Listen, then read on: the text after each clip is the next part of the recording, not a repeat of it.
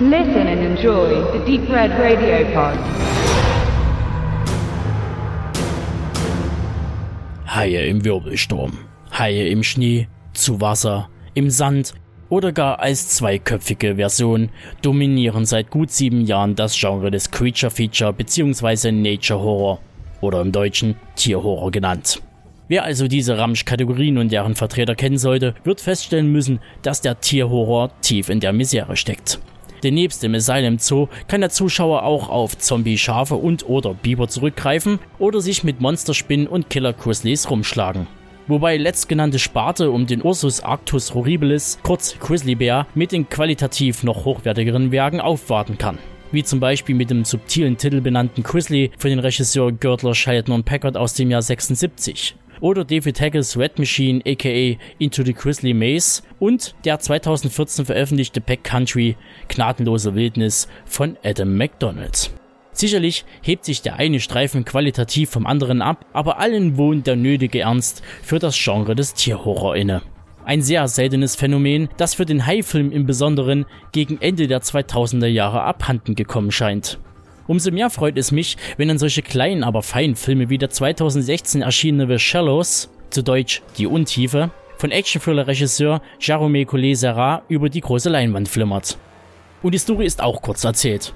Für Nancy, gespielt von Blake Lively, bekannt aus Woody 1 Covey Society und Oliver Stone Savages, gibt es nichts Schöneres, als die nächste große Welle zu reiten.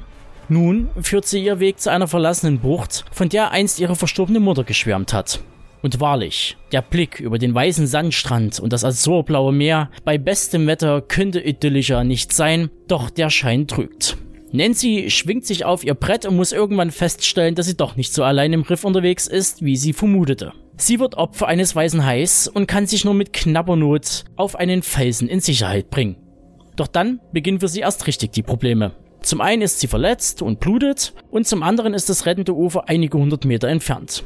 Das Ganze wird noch dadurch erschwert, dass der große Weiße unaufhörlich um ihre Rettungsinsel kreist und diese langsam in der steigenden Flut zu versinken droht. Was nun beginnt, ist ein Überlebenskampf, den man in dieser Qualität, glaube ich, noch nicht gesehen hat. Zumindest kann ich das für mich behaupten. Nancy muss jetzt ziemlich findig und schnell handeln, sonst wird sie vom Hai wegschnabuliert. So der ganz grobe Plot.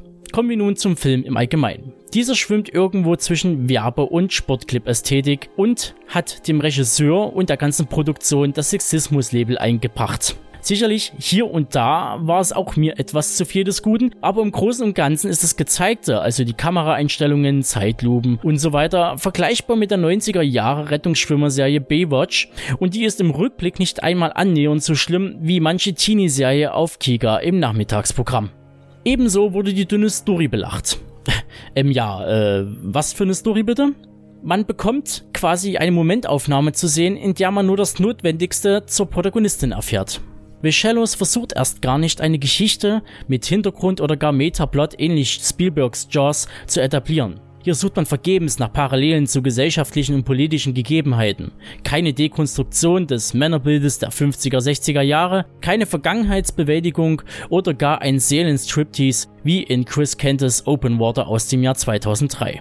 Die wenigen Szenen wie die Kontaktaufnahme mit ihrer Schwester, ihre Reaktion, als sie die Haiflosse auf dem Video entdeckt, sind der Schere zum Opfer gefallen und nur noch in der Nachlese in den Deleted Scenes zu sehen.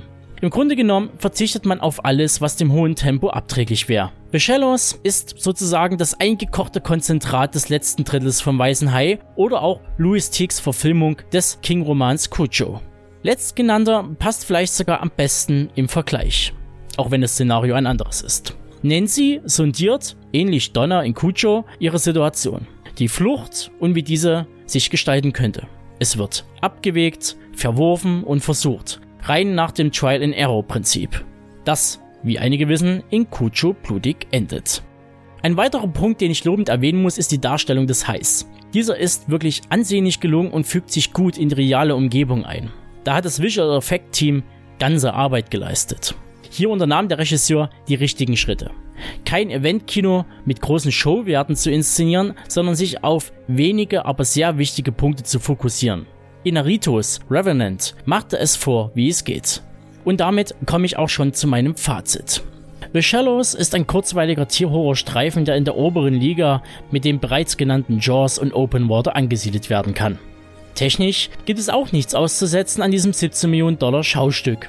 Allerdings hätte dem Film hier und da eine weitere Facette in der Erzählebene gut getan. Wie dem auch sei. Ich würde euch trotzdem diesen Film ans Herz legen. Allein schon deswegen, damit ihr euch selbst ein Urteil bilden könnt.